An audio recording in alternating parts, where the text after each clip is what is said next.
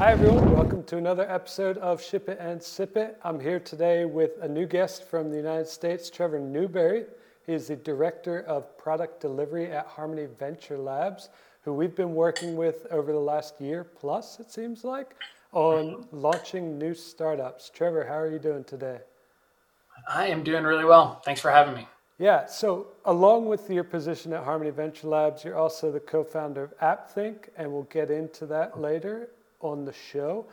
But today we're going to talk about building and launching startups and MVPs quickly, because that's what Harmony Venture Labs does. Also, we try to do. Yeah, for sure. Also, the local startup community and building that up, which is really interesting, and I'm looking forward to getting into that. And also founder training, which it seems like AppThink is focused on giving founders the skills they need to start their own startups. I'm excited for the show. Let's dive in. So tell us a little bit about your journey, I guess. Let's start there with your journey to Harmony Venture Labs. And what do you really love about your job there? Sure. So we were just like pre-roll, we were just discussing this, but a pretty unconventional background. I worked in hospitality, food and beverage for about a decade. Like we were talking about, I certainly didn't do anything for my resume, but it is an industry that is pretty brutal from a business standpoint, whether it's employee retention and training, managing highly perishable supplies, sub 10% margins in most cases. Being able to do that successfully is just really, really hard. So I spent a decade working as a chef, as a bartender, managing restaurants, running my own catering companies. I actually did some consulting, helping companies hire and train their kitchen staff, because that was an area that I identified that was really critical to the business operations that often got ignored. In late 2016, early 2017, I started my consulting company, Newberry Consulting, very creatively named. And I was originally focused on food and beverage because it was the industry that I knew, but I was very interested in technology. I could tell that that's where a lot of the movement was in the business world. And I was fortunate through the work that I had done previously that I had connections with people that ran development shops, that were startup founders themselves. And so I would just take people to coffee and buy lunch, buy coffee, and pick their brains and say, how do I get into this? What do I need to know? What do I need to do? And settled on product management as a path that really resonated with me. It matched with a lot of my skill sets and my interests. So I taught myself and was very fortunate that I was able to convince some unsuspecting clients to let me do product management for their startups on a contract basis, and got a lot of real world experience. And flash forward to, it was late 2020, early 2021. I got a call from actually a buddy of mine, Hunter Strickler, who had started working with Shagan as Shagan was starting Harmony Venture Labs. And so I think you're perfect for this role. Hope you'll consider it. And I, played coy for a little bit, but of course, back in my head, it was like, yeah, that's perfect. Let's do it. So that's the short version of how I ended up at HVL. Yeah. Awesome. And you mentioned Shagan there. Just quick plug. He has a great Substack that he started recently. So go check that out. It's called Let's Build, right? Let's Build. Yep. Right. So you can read all about Shagan. He shares his background there as well. So for anybody that doesn't know, just fill them in on that. All right. So Harmony Venture Labs really came out of the gates in 2022. Just launching products, doing what it was built to do. So there was Cowello, ListedKit, AppThink as well, and maybe I'm missing one or two. Got one more in the hopper right now with Paralect, and then one more that we're just noodling around now. We're doing the earliest discovery on it now. Super. So it seems like about one per quarter is sort of the cadence? If you want to put it on a calendar, that's about how it works. Honestly, it's just when we feel confident enough to build something. It's a big investment, so we want to make sure we're confident. Yeah. And I want to get into some of the factors and how you sort of quantify that confidence a little bit later. But give us an overview of Harmony Venture Labs, I guess. We've already touched on what it does, but from your perspective. Yeah, I think the way you've described it is probably the easiest way to understand it. But Harmony Venture Labs is a venture studio. And a lot of people don't know what that means, especially in the world of startups and technology. But the way I like to describe it is, you know, traditionally you have startups and then you have funding partners. Most people know the term venture capital, angel investors, blah, blah, blah. There's about 100 different ways to skin that cat. But they're always doing this weird, awkward sort of like dating dance, right? Where like startups are trying to find funding to expand their runway. People with money are looking for ways to deploy that capital in hopes of a return. But it can be kind of a long and drawn out process and a little arduous. So what the venture studio model says is that's really inefficient. We're actually going to bring a balance sheet to the table, whether it's by raising a fund or an individual with a lot of money. Seen it done in a bunch of different ways. We're going to hire the talent in-house. We're going to come up with the ideas. We're going to build the startups and we're going to launch them ourselves. So we're going to take care of all of that. We'll do the early funding. We'll help connect people for follow-on funding rounds.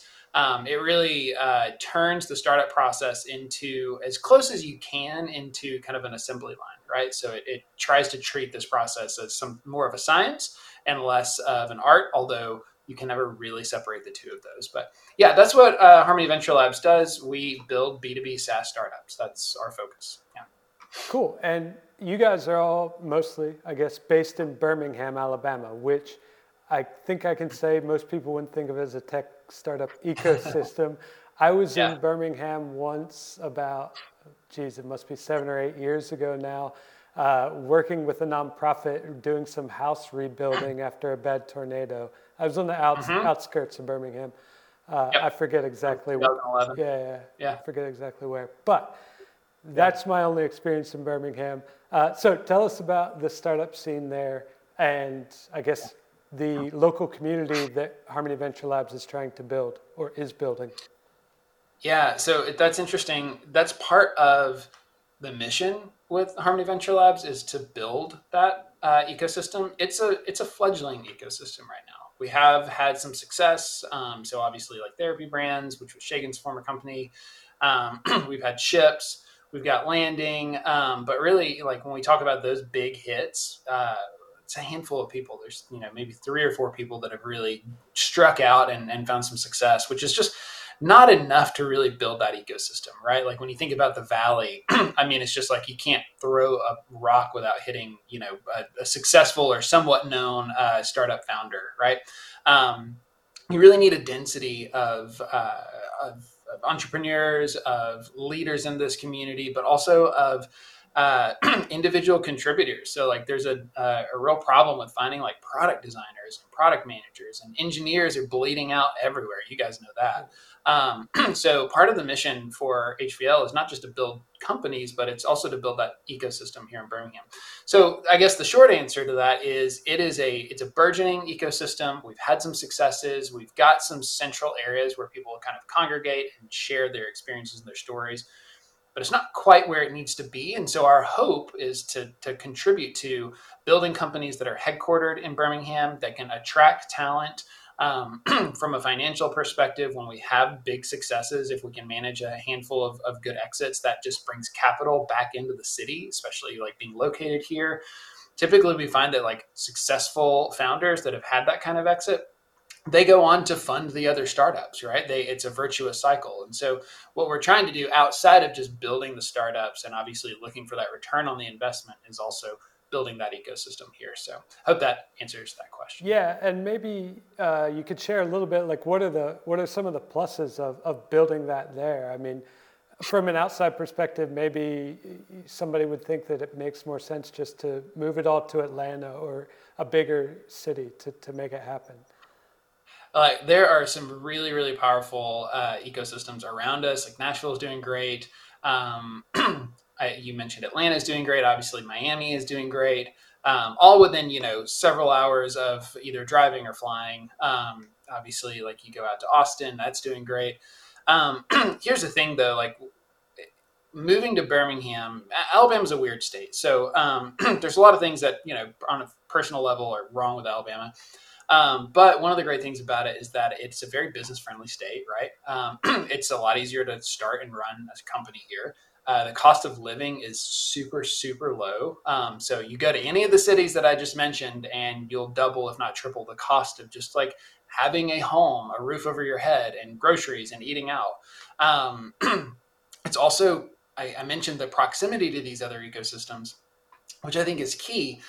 Within 2 or 3 hours, I can get to a startup night in Atlanta. I also have an international airport here, so I don't have to stand in 3 hours of security. If I want to fly to, Poland and visit the Paralect crew, I can stand in security for 20 minutes and catch a connecting flight in Atlanta, and like I'm good to go. So there's a lot of really big pluses to like living in Birmingham and in Alabama. And I think when we talk about startups, outside of the technicalities of starting and founding and funding businesses here, it takes a lot of the pressure off of a founder that comes with living in the Valley, right? Just the sheer cost, the complexity, the difficulty of like logistics and moving around. So I think people sleep on places like Birmingham, but honestly, it's strategically a great place to be if you want to really reduce the outside expenses and make life a little bit easier on you while you're really doing the extremely hard work of building a startup. Right. Yeah. And I totally agree. I've always been a big fan of like medium-sized US cities just for living. Because I don't know why I don't like big cities in the US. I like European cities that can be bigger. It's fine because they're more compact. But then in the States, I really tend towards the medium-sized ones. So check out Birmingham, everybody, if you haven't yet. Yeah, Birmingham's cool. All right, so before we get too far in, I want to give you the chance to share any opportunities that Harmony Venture Labs has. I know there's the cohort course in AppThink, and also I was reading about the Entrepreneur in Residence program. Can you share a little bit about those two opportunities? And are you looking mostly for founders? Are you looking for people across the team? Yeah, that's a complicated question because, we have to build our own HVL team and then we have to build the teams of the companies that we're building. So there's lots of opportunities in that regard. We actually try to keep the HVL team intentionally small, right? Because we want most of our resources to go to the companies. That said, you just mentioned our first 3 launches this year, and we're finally starting to see some traction with those companies, right? So those companies are now looking for people like designers. They're looking for people like product folks, marketers. There's going to be a lot more opportunities as we build and launch these things. AppThink was interesting as a strategic acquisition. It's the only portfolio company that's not a B2B SaaS product. It's an education product. But it goes hand in hand with the mission of wanting to help build the ecosystem, not just here in Birmingham, but to contribute, more nationwide and even globally. And I know we'll talk a little bit more about AppThink later, but yeah, the next cohort I believe is coming up first of the year, right? So we're taking the rest of this quarter off. We're going to rework some of our content, but we've had 2 cohorts so far that have gone really, really well. And the Foundations course, which is the first course, really walks founders through just the very earliest things that they need to be doing to find an idea, validate an idea, and start testing it in the market. And again, I won't go too far in depth there, but I think the idea of starting a startup, especially in technology, is really intimidating and can be really capital intensive, and not everybody has that kind of money. And what we try to teach people is like, you don't have to have $1 million in the bank to build a startup. There are things that you can do that cost very little outside of like your time and energy to help you get started. So that's what we try to teach there. So that's definitely an opportunity as well. Awesome. And just to round out, talking about your experience a little bit more, you've worked both on established products and also started several now from day zero. From your product perspective, what are the high-level differences and which is more rewarding and interesting for you? Well, for me personally, it's the 0 to 1. I mean, that's what I specialize in. Shagan jokingly calls me a glutton for punishment. It's the hardest. Well, maybe not the hardest. It's really relative to the stage. But there's a lot, let's put it this way, there's a lot of ambiguity, right? There's a lot of unknowns. I actually describe one easy way I used to describe the 0 to 1 process is like you start with a big pile of unknowns and you're trying to turn those into knowns, right? So lots and lots of unknowns, lots of ambiguity, lots of soul searching, lots of like running into brick walls with ideas, with messaging and positioning, and can't get anybody to try your demo. And oh my gosh, it just goes on and on and on. But what I love about it is that it's an inherently creative process, right? It becomes it's a less heavily metric driven process, and more, at least in the earliest stages, it's a more qualitative process where you're really getting to know people, you're getting close to those users and really looking for the problems or the opportunities to solve for them. So I am just, I've always been in love with that whole process. Now, as you scale a company, scale brings its own challenges, right? You need to then really double down on process, right? Because things start to break if you don't have processes in place. But creativity starts to become a little bit less important, and having processes for scaling becomes a little bit more important. Now, you definitely do more experimentation. You're leaning harder on metrics, product analytics to make decisions. So that's not to knock it. And I certainly enjoy that phase of any business life cycle as well. But I just personally really love the 0 to 1 stuff. But it is really, really hard. Yeah. All right. Well, you've outlined a lot of your thoughts and your experiences with the 0 to 1 problem in two really good blog posts. One was about cold starts and the other was about idea validation. So let's go behind the scenes with HVL a little bit. How does it work, I guess, in terms of selecting startup ideas? Is there a backlog of problems that you guys have sort of discussed or brainstormed or brought to the table yourselves that you just sort of prioritize? How does it work? Yeah, well, first, just like to caveat this, like you have to remember we're a startup still, right? And we're still figuring out our own processes. We have some that we've refined from the very beginning, but we're constantly trying to make those better. But yeah, so we focused a lot in the first year or so and still are drilling down on this with internal ideation. Like, how do we get better at coming up with ideas as a team? And that's a skill set. And we've done actually through AppThink, we've done a couple of workshops around this. But this is a fun one for me to teach because people generally think of ideation as like I'm taking a shower and like a lightning bolt hits me, right? And I've got the next Uber, right? And it doesn't really work that way. The way that it works is a lot less sexy, but a lot more predictable, right?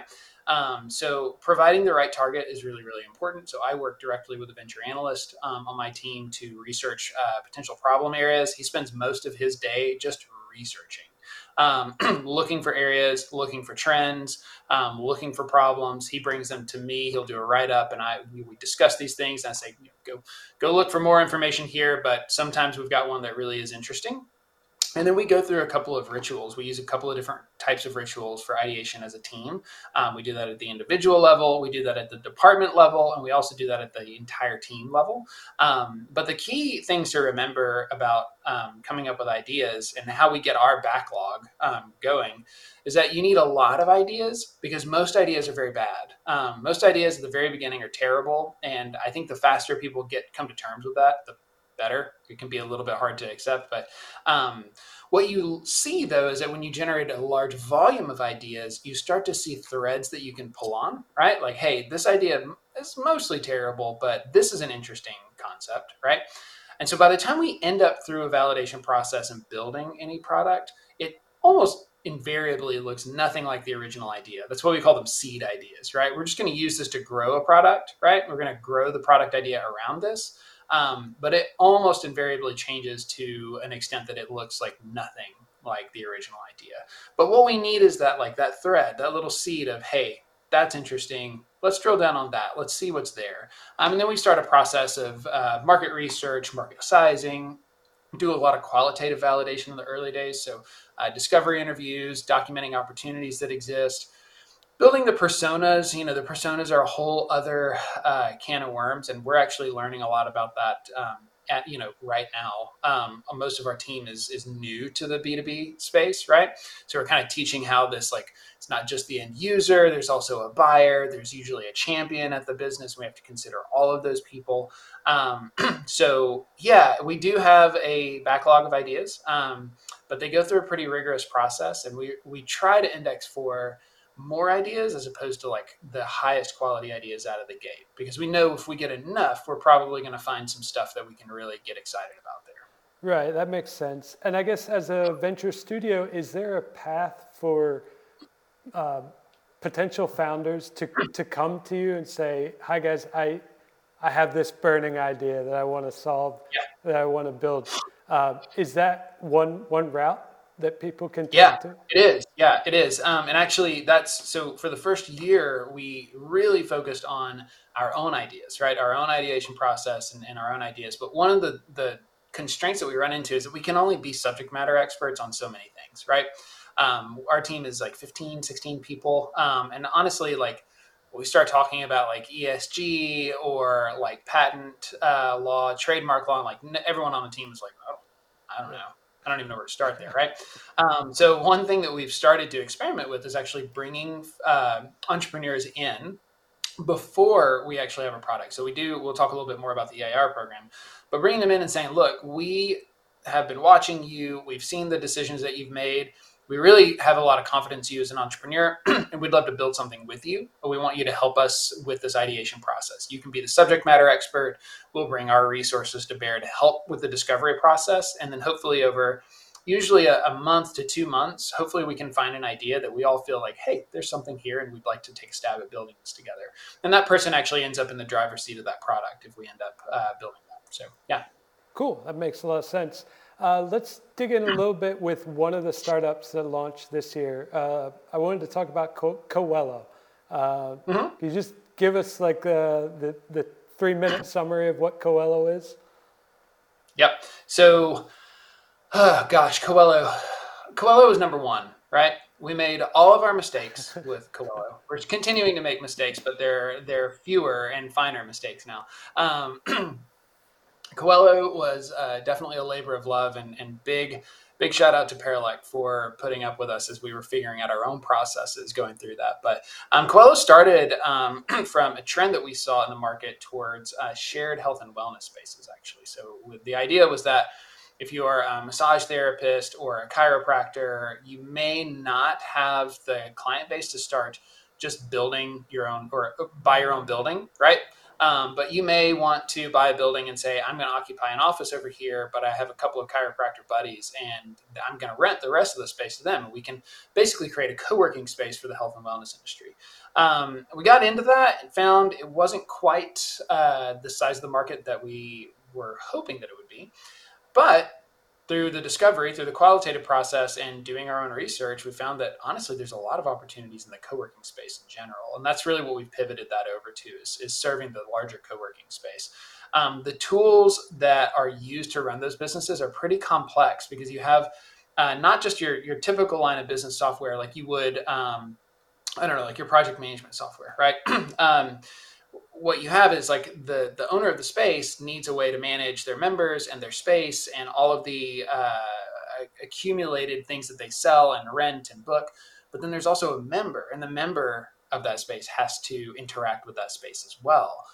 So there's a need for tools that do that really, really well. And most of them on the market that we found don't do it very well. Now, I'm sure like the larger companies like WeWork, they build their own, they roll their own. They've got enough money, they've got enough resources to roll their own. But a lot of these like mom and pop startups where they buy a defunct office building or a floor of an office building and say, I'm going to break this into offices. I need a place to work, but I want to rent this to other people. There's really not a lot of great options out there. So most of the work that we've done on Cowello has been moving that in the direction of serving these startup to mid-sized co-working spaces. Yeah. Okay. Yeah, that makes sense. But I was a little bit surprised sort of watching from the outside when the pivot towards co-working happened, because it was basically right after WeWork imploded. Right? Yeah. I was like, what are these guys doing? They're going into this space too. Was there any apprehension about that? Or you guys just figured out that there was a smaller sort of what you mentioned, a smaller niche that was overlooked? Man, this is we could do a whole podcast on this. But the WeWork thing was not a problem with co-working. It was a business management problem. It was just gross and gnarly, and we can get way into that. But the trend towards co-working, that we didn't see any problems with that. We saw that in our own city. We saw that in cities around us. That wasn't slowing down. There was a a company that pumped really too hard and really got out of shape as a business. And that's really what happened with that. So, yeah, I mean, you know, it's something we wanted to keep an eye on, but none of us really had any hesitation or reservation about whether or not co-working was going to continue to be a thing. It's pretty clear that the move to smaller footprints, like there's a couple of things that you can control as a business, right? And that's, at least from an expense perspective, and that's like your people cost, your headcount, and your space, right? Those are the two things that you have a lot of control over. And otherwise, like most of it's market driven after that, right? You know, you have varying levels of control, but you have absolute control over how much space you buy or rent and how many people you hire and have to pay. And the trend that we saw and was pretty clear was that like there's people that want to run their own business and they may have 2 or 3 employees and they don't need 5,000 square feet. They don't need 10,000 square feet. They need a small office or even just a hot desk situation where they can pay a couple $100 a month and then go in and sit at a desk and get their work done. So we didn't see any problems with that happening. Of course, COVID was, you know, its own thing. But even, you know, post-COVID or nearly post-COVID, we're seeing a lot of that just roaring back. Yeah. Right. I mean, I imagine the demand, and I feel the same way, to just like go work somewhere other than your own house is pretty high. Yeah. Mm-hmm. All right. So if, as you said, you made a lot of the mistakes on the first one, let's move on to one that got launched much faster, I guess, I think. Mm-hmm. ListedKit. Whole lot faster. Yeah. ListedKit was the 2-month MVP, as Andrew Orsic mm-hmm. wrote about on his blog. So tell us about ListedKit, and I guess why was speed such a priority with that one? Speed is a priority with all startups. Every minute that you don't have a product in somebody's hands is a minute that you're not learning. You're not generating customer loyalty and engagement. You are burning money, right? Like it costs a lot of money to run a business, even if you don't have a product on the field. So speed to market is just critical, right? Not just for ListedKit, for all of them. So the idea around ListedKit, or at least as it was built, this 2-month MVP, we looked back at Cowello and said, God, that took 4 or 5, 6 months to get out the door. That's just way too slow. We need to be scrappier. We need to move faster. And thankfully, Andrew was willing to work with us on that to develop a process and a system for that. So that was really that was the impetus behind that. And I can talk a little bit about more of like the product strategy, like why that's important and how you accomplish that. But ListedKit was the first run at that, and it was really successful. And even to this day, I think that the Paralect team on that product has been reduced, but even the small team is moving really, really fast, which is just, it's paid dividends moving forward, which is really cool to watch. Yeah, I guess just in terms of the strategy, what were some of the main factors that allowed you to launch it so quickly? How did you figure out what to leave on the chopping block floor, et cetera, et cetera? Yeah. That's a really hard process. So thankfully, because we do this for a living, we have a little less, now I won't say no, but we have a little less of an emotional attachment to things like scope, right? Feature scope. So what that process looks like is an agreement up front. We want a 2-month MVP, right? We know we can only build so much in 2 months, right? So what is required is a really close relationship with our development partner, right? So we had to work really, really closely with Paralect, with Roman and Anna on the team, especially up front, to say like, they would really push us hard and say, do we need this? Do we absolutely need this? How can we deliver the core piece of value for ListedKit in 2 months? And that's kind of an uncomfortable process. There's a lot of negotiation, but you have to enter into that with the mental model of, I need to get this into the market as fast as possible. You don't stop developing a product once you enter the market, right? So what do I absolutely need? What do I have to have at day one when I enter in the market?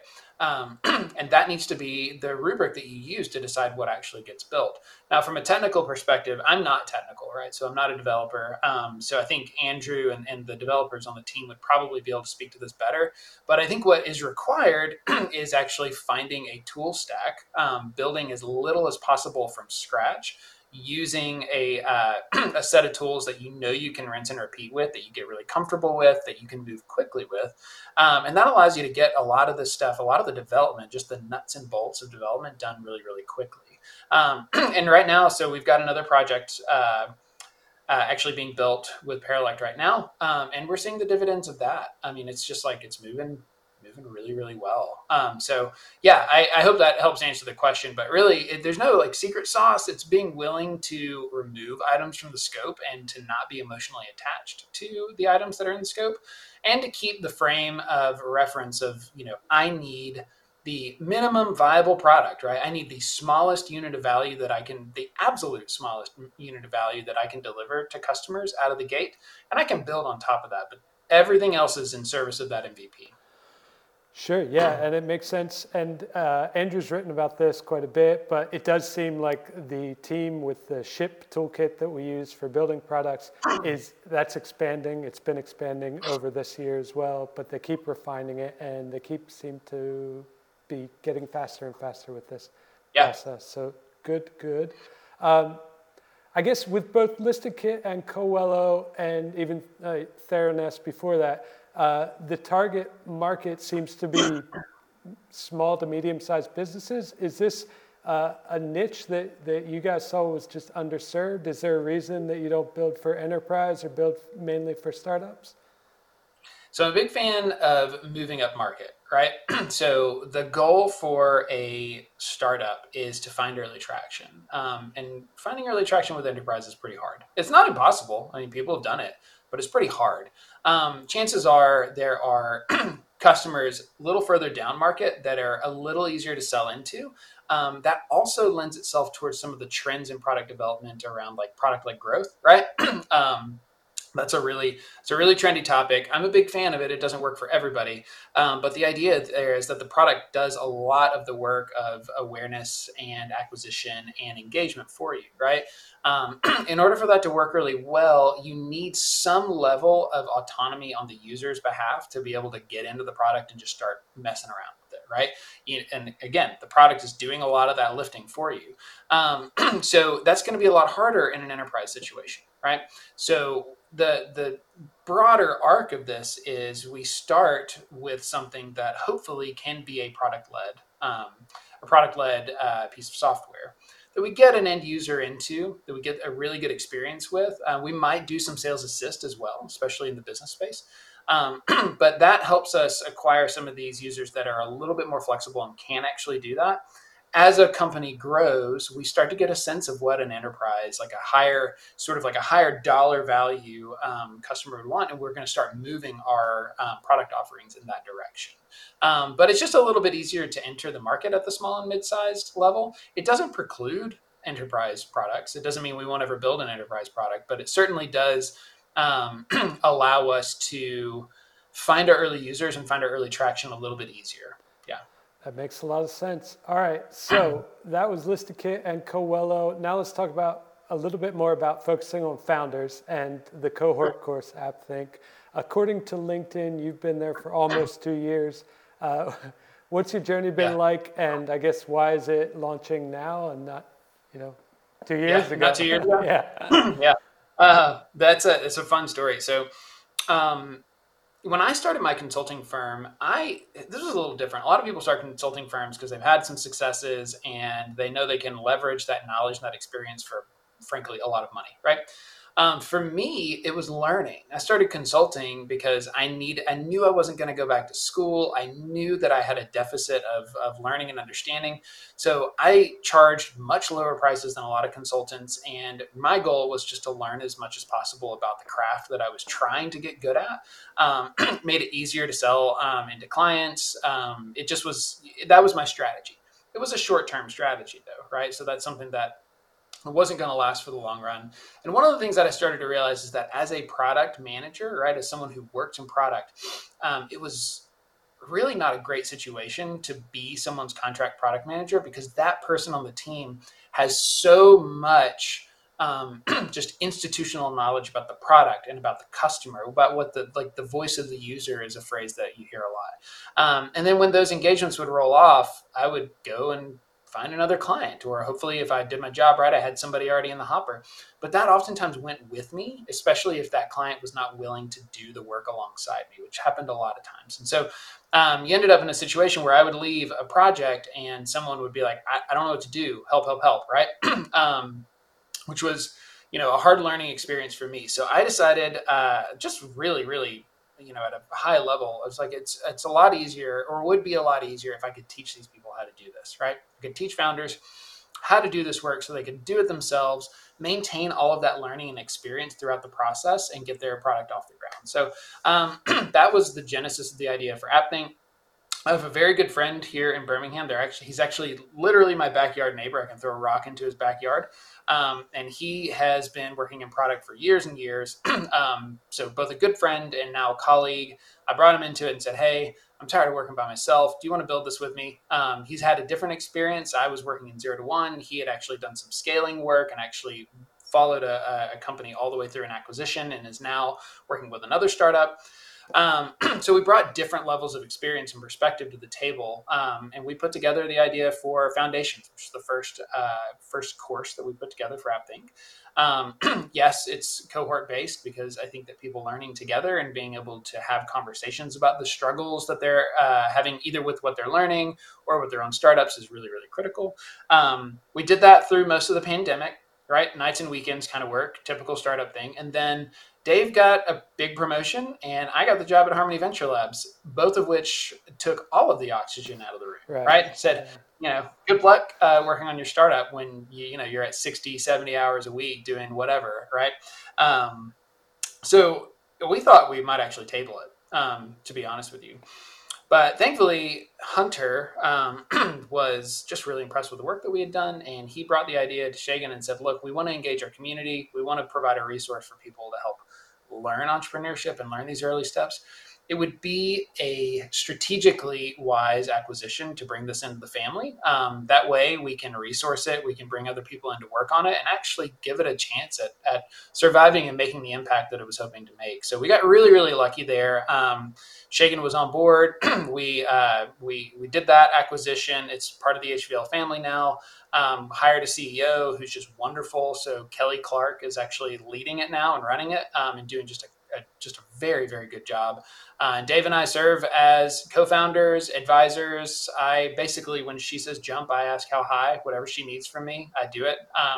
So oftentimes I'll be the face of things. So we'll hop on these kinds of calls and talk about AppThink and lead the workshops and the cohorts and things like that. So yeah, it's been a really fun process, but that's why it took 2 years. It was nights and weekends. And then we were both so busy that it was like impossible. Yeah. Yeah. But it sounds like a really, I guess, great way to validate the demand, and then also a great way to bring it into HVL.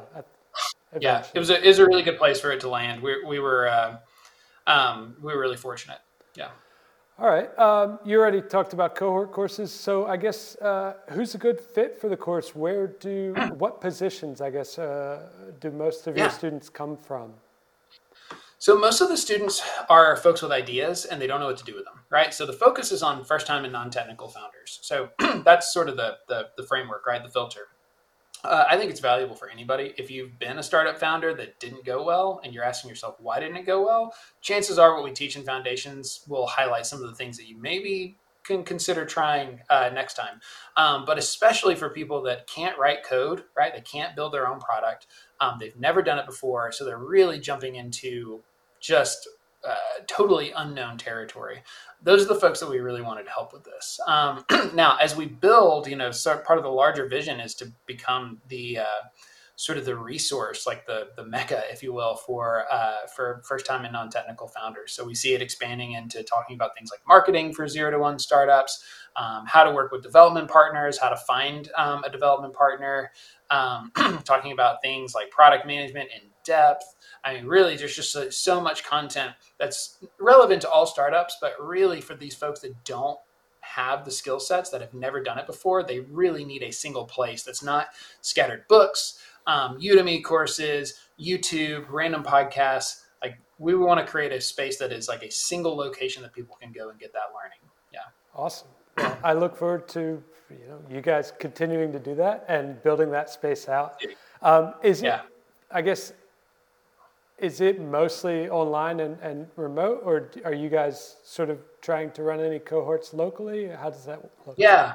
You know, Birmingham, for a company like AppThink, like Birmingham is bread and butter right now, but it's not going to be enough to scale it, right? It's a little bit different. Like the goal for something like AppThink is not necessarily to like scale it and have a huge exit, right? It's more, it helps us at HVL implement our mission, right? We want it to be a successful business, but as it's not a software product, its scalability is just, it's a different can of worms, right? To date, what we have done is online Zoom, like live Zoom lectures, right? So we go through and walk through case studies and do exercises with everybody. And then we have on-demand content that we deliver via one of our partners. And that's something that like, basically the cadence looks like this. You sign up for Foundations, you get an intro, and then just a tranche of content is released leading up to the first live session, right? And we dive deeper into the subject matter that you consumed asynchronously, right?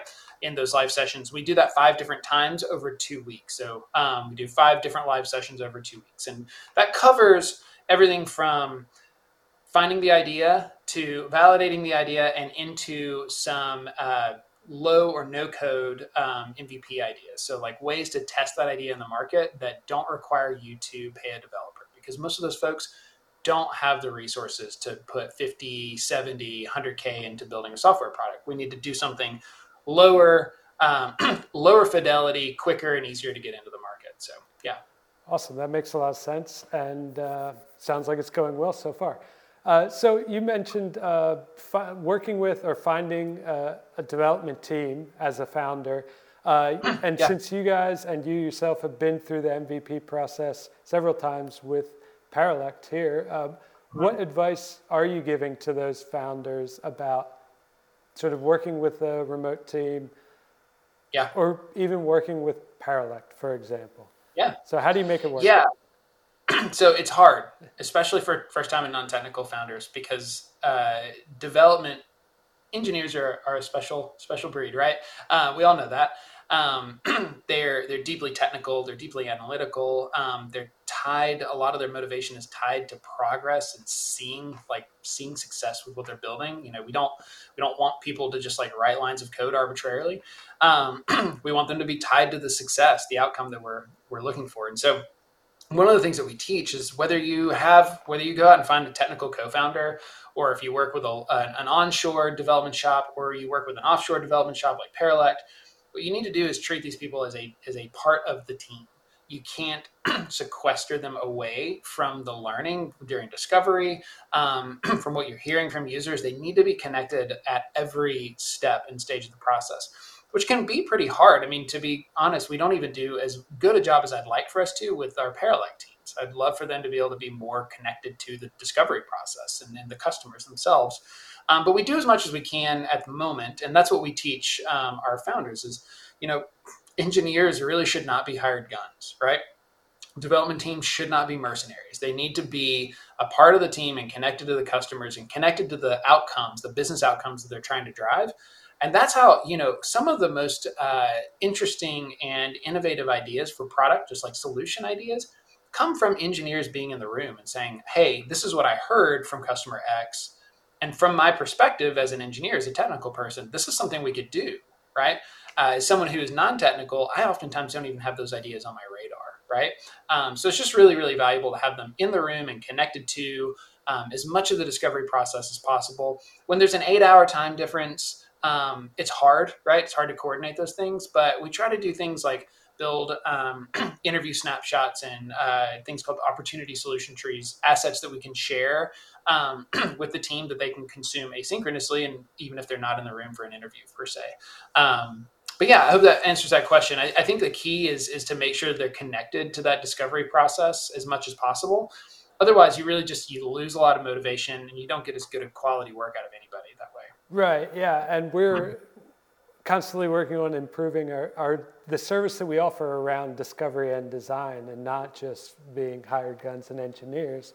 I guess Andrew wrote a little bit from the engineering perspective about how to be more efficient, and he focused on doing sort of recorded demos and things like that very frequently, so that you know, from the engineer to the product side, there was a lot of sharing of information. Yeah. All right. So do you guys have any advice for our side then? Is there a way that we can make this MVP discovery and design and launch process better? It's hard to work with distributed teams. No one's really figured out, no one has the secret sauce for distributed teams. So I think having a good faith partner is always a huge advantage, because it basically says like, look, we know this is going to be bumpy, and as long as you're willing to work with us, we're willing to work with you. There are always bumps along the way, but I think, the efforts to include a more holistic development and delivery process is huge, especially for somebody like the founders that we work with at AppThink. When they get to the point where they're ready to build, actually with code, an MVP, having somebody like, I will never forget the process of working with, I'll tell you a personal story, which I'll just go ahead and just admit that I was wrong, right? Andrew will love this. I fought for the longest time having a business analyst on our team, right? Because it just was not clear, the value that it would provide. And, of course, we're paying hourly, and we got to be careful with the runway that we've got. And with ListedKit, we got Anna Rodovich on the team. We said, okay, let's give this a run. But I was skeptical.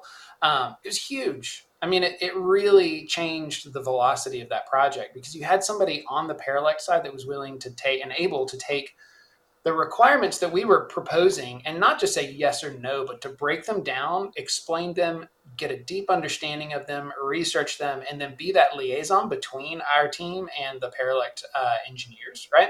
And that really, it made that process so much faster and so much smoother, so much so that I know that when we started the project that we're working on now, I was told by our CEO of ListedKit, you can't have Anna. We leave Anna on our team, you can't have her, right? I was like, okay, cool. We can, we'll deal with that. But I think, I think that the process is really improving, and it's, it's been a pleasure. It hasn't always been, honestly, there have been tense moments, but that's also good. I think that when we don't air concerns or even grievances when something's really bothering somebody, I don't think anybody's served well by that. So being honest and being forthright, forthcoming, but also in good faith, being willing to work through those things, I think is huge. And I think Paralect does a good job of that. Awesome. Well, Andrew will love that story, and hopefully everybody else will as well. Thanks for sharing that. I had one other thing I wanted to ask you about. The new product that's coming out, is there any teasers that you want to share, willing to share, can share? I'm not the CEO of that project. I don't want to divulge things that they would not want me to divulge, but I'll tell you this, it's really, it's actually, we've already got a LinkedIn page and everything set up. So it's called Xteli.